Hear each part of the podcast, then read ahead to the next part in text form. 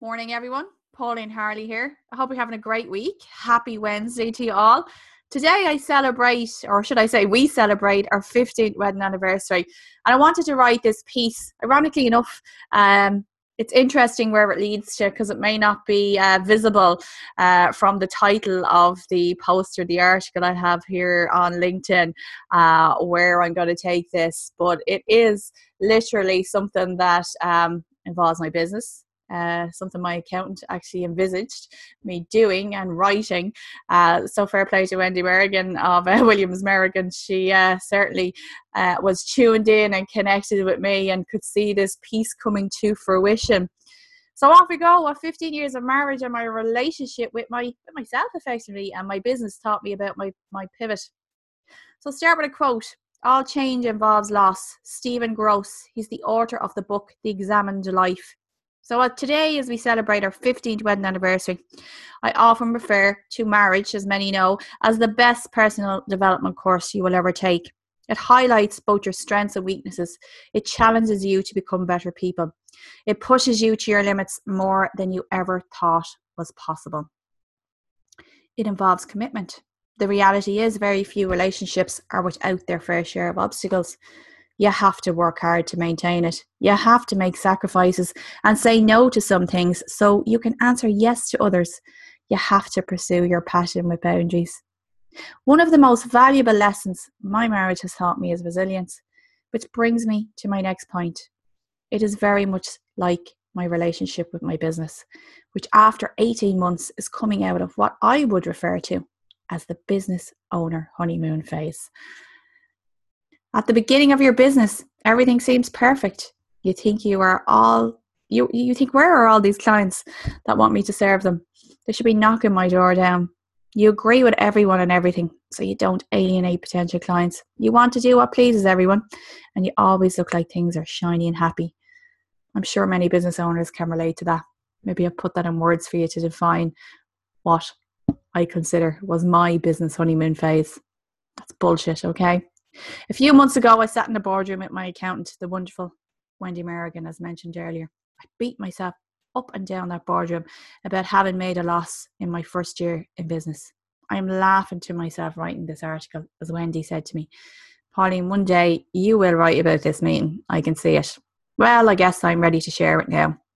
Somewhere in that acknowledgement of that loss was a significant change or shift happening in me. I was measuring my success by money and how others perceive my social status around my wealth. I am not driven by money.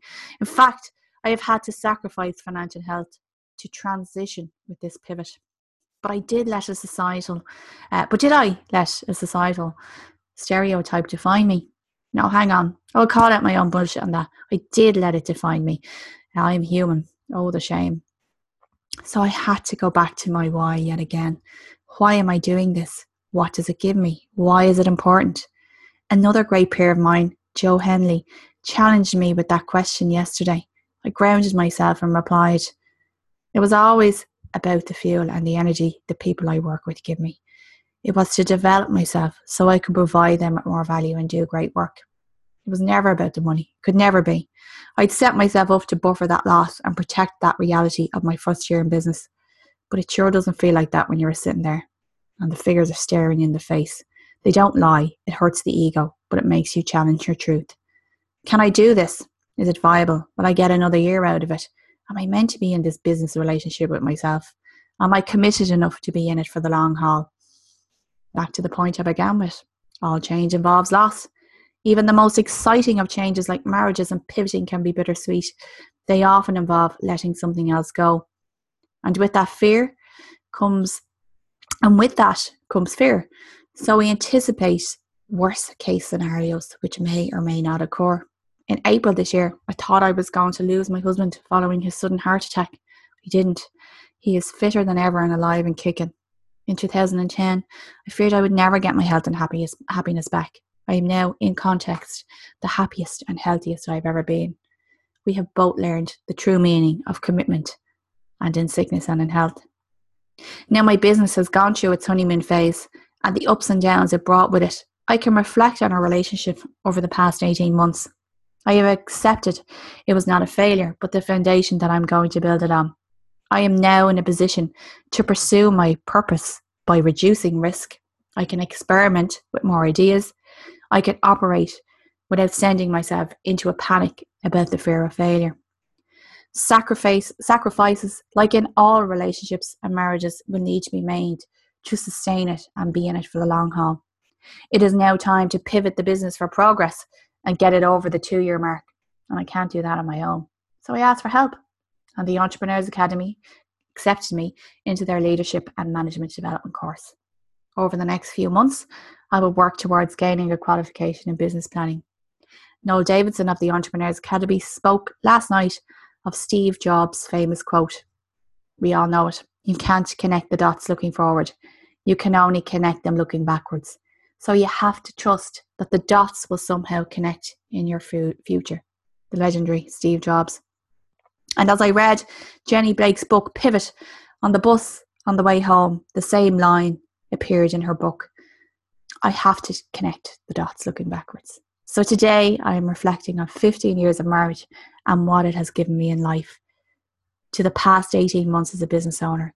And I am drawing from drawing strength from our staying power and the resilience it brings. You will never see the entire path from the onset or the outset. Like marriage, because you wouldn't want to.